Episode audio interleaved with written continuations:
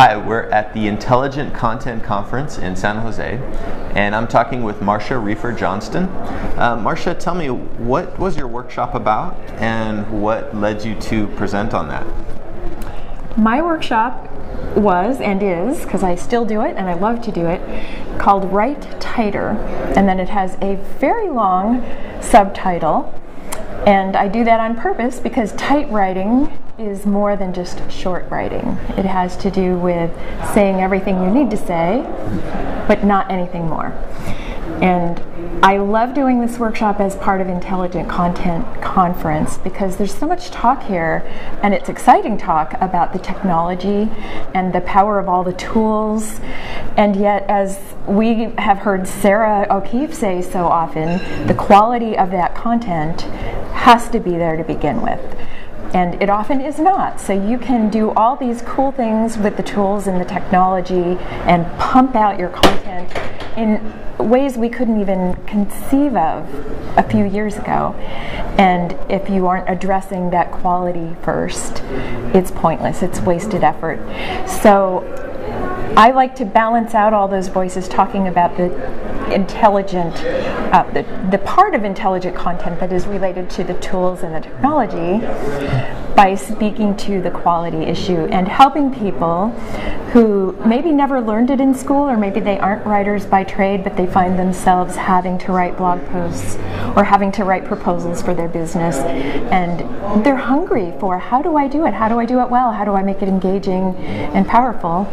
And I feel like I learned those things and I have a lot to offer that people value, and it's an exciting opportunity for me to make a difference and contribute. How um how do you measure like good writing and quality? Because I think a lot of people feel like oh they they're, they're you know a quality writers or that you know they they produce great content, but it's very subjective, right? So how do you measure that in a more uh, quantitative way or, or objective way? I did something different this time with this workshop that I've never done before to get to the quantitative question. But before I address the quantitative piece, I want to say the most important way to measure whether your content is effective, and in my case, I'm dealing with text specifically, is to get humans reading it and giving you feedback. Hmm. There are tools out there that can generate reports of what grade level your text is hitting, and those are moderately useful. You may discover that your sentences could be shorter, things like that. But to truly get useful feedback, you have to have humans reading it and Otherwise, there's no quantitative way to say, yes, this content is good. So uh, that for me is the most important way of measuring is to get real human feedback from as close as possible to your target audience. But I did something quantitative this time that was a lot of fun.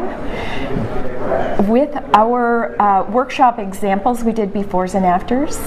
So people took their own writing and then used our techniques that we talked about and crunched it down, deleted words, made it tighter, and I had a spreadsheet that counted the words before, counted the words after, and instantly said, You just reduced your word count by 21%. If you were translating this, mm. and then I multiplied 25 cents a word as a ballpark and said, if you were translating a document full of sentences like this mm. and you reduced them all by 21%, multiplied that out over 25 languages, you would have just saved your company $3 million. How, how, how do you, can I, can I ask, how do you, um, what techniques do you use to make writing tighter? Like, mm-hmm. do you just cut out the adjectives? Do you just, uh, I, I don't know, what, what strategies do you use to get more brief? I have developed one slide of flag words that I look for. And most writers will say, oh, yeah, I know that. I've seen that. And it is nothing new. I like to sort of remind people of how dramatically better their writing can be if hmm. they're scrupulous about going after those words. And the most important one, and the one thing I want my workshop ease to remember is to look for be verbs like is, am, are, have been, will be, being. Those words are often culprits in, in weak sentences, sentences that readers are going to fall asleep over or they're going to move on to the next web page. If you start seeing those words, you're going to notice, oh, I could say that in half the words with an active verb that hammers my point and gets readers engaged. So that is my top tip, and I'm giving it to you today free, Tom, no charge. Be verbs, I'm telling you, it will change your life. Do, do you recommend any kind of um, spell checking spell checkers that are out there? I mean, mm-hmm. I've heard of. I mean, there's there's Acrolinx, there's mm-hmm. other sites like Grammarly, there's just even Word spell checker. Mm-hmm. What do you use, or do you just go off of like your own mind? I mean, uh, how do you how do you catch all these be verbs and other problems? I had a, a suggestion come to me from someone who was in my workshop and, and by the way, it doesn't matter to me which tool. I love them all, and I especially love Acrolinx. They are amazing. Um, but this, this person from my workshop, having seen my list of keywords, trigger words, flag words, she went back, she's a marketing director. She went back to her work life and she emailed me later and said, I now go through my stuff in my Word documents and I search for be verbs, I search for ly words, and all down through my list, which by the way is available on my website in a slide share of my presentation. So if anybody is interested, it's yeah, how, how to write. Okay, I'd be happy to. It's howtowriteeverything.com. Okay. And the uh, the slide share, once you get through the first part of the presentation, there's one slide that has just a list of those words on it, and she searches for those words in hmm. her word processing software. Okay. And so that takes you out of thinking about your content, of reading what you're saying, and simply, oh, I have a whole lot of be verbs in here, and it it gets you to an easier point of editing out those things. And she thought enough of that strategy that she put it into her Amazon review about the book. Oh. That she's finding so many. And for her in marketing, one of her mm-hmm. things most helpful was to find ly words or adverbs Uh, which marketers love and often just weakens yeah. it, it weakens their their text. Do, do, you recommend when people write that they don't focus on the style and grammar and other details, or I, I, and that they focus on that in a second stage, or do you recommend that like from the beginning they just implement every good practice?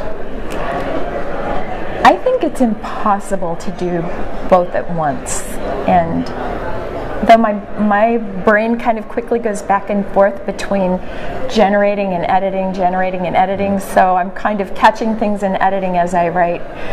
But I think that it's most helpful to just let stuff come out, and your your first draft is just going to be full of all the words that I say look for and get rid of. Mm-hmm. But if you're constantly editing yourself, you almost prevent the ideas from coming. So mm. when you write, do you just let stuff flow and then go back later? And yeah. I think that's a smart way to do it. Yeah. And that way you don't um, you don't prevent ideas from flowing. You just want to let it all come out, yeah. and then go back through and be ruthless on yourself.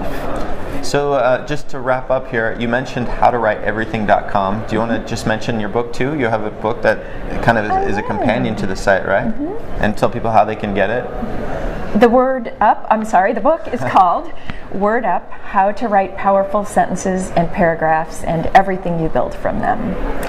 And it's available on the website. It'll point to all the places. You can get it, of course, on Amazon. It's available in Kindle. It's available on Google Play. It's an EPUB. It's a Mobi. Wow. and so I have one web page. There's a Buy tab, B-U-Y. Okay. And it lists all the places and all the formats. And all right. Well, thanks, Marcia. Appreciate it. You're welcome. it.